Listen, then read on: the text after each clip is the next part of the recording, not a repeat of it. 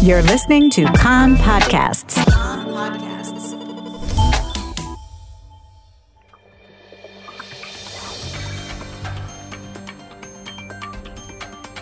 You are listening to the English language news of Kan, the Israeli Public Broadcasting Corporation. Good afternoon. It's 2 p.m. in Israel on Sunday, the 13th of August. This is Mark Weiss with the top news up this hour. The sound of repeated explosions was heard in the area around the Syrian capital Damascus before dawn. An opposition linked the Syrian Observatory for Human Rights said the target was a Hezbollah rocket site, with the rockets destined for Lebanon.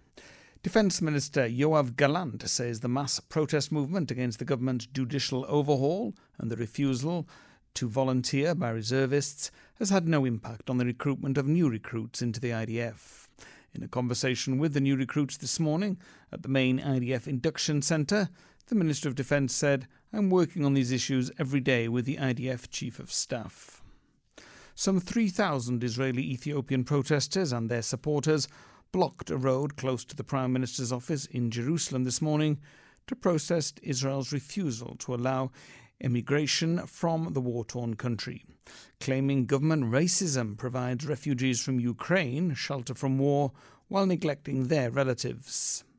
A rescue operation last week led by the Jewish Agency, extracted 200 Israelis and the Jewish Agency volunteers from the war torn Amhara area. 30 council heads from across the Arab community in Israel demonstrated in front of the Prime Minister's office in Jerusalem this morning, protesting Finance Minister Smotrich's decision to withhold transferring 300 million shekels to local Arab municipalities. The council heads called on Prime Minister Netanyahu to intervene and to transfer the money to the authorities immediately. The Prime Minister's Bureau issued a statement last night in response to reports about American Iranian understandings that were reached with respect to the Iranian nuclear program. The statement said that Israel is opposed to the arrangements that fail to dismantle the Iranian nuclear infrastructure fail to stop its nuclear program, and only provide Iran with funds that will reach terrorist elements operating under its patronage. Opposition Chair Yair Lapid attacked the Netanyahu government over the understandings that were reached. He said, as part of the damage that has been caused by the deterioration in relations between the United States and the failed fully right wing government, now the Americans have closed a deal with the Iranians that will funnel billions of dollars into the Iranian nuclear program, and no one is listening to the Israeli position. A Biden administration official said last night Netanyahu is afraid that this is the beginning of an agreement.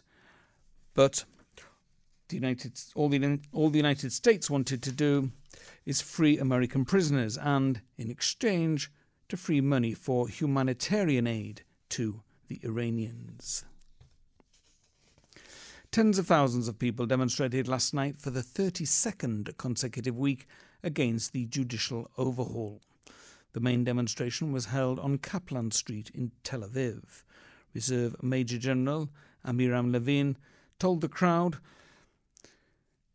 and he appealed he spoke to the crowd and appealed directly to Likud ministers. He said, We are in the fight of our lives, and this is also the chance of your lifetime. Be brave. Opposition Chair Lapid said, A government that doesn't obey the court, that doesn't obey the law, is an illegal government. A funeral service for the late Reserve Major General Giora Rom will be held at 6.30 this evening in the Savion Military Cemetery. Rom, who was a decorated Air Force combat pilot, died on Friday, aged 78. He served in the IDF for 33 years, holding a variety of flight roles and senior command positions, including Deputy Commander of the Air Force and the Defense Attaché to the United States.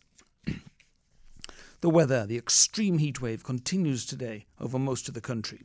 Maximum temperatures Jerusalem 37, Tel Aviv 32, Haifa 33, Eilat 43 degrees Celsius. That's the news from Kan Reka, the Israel Public Broadcasting Corporation.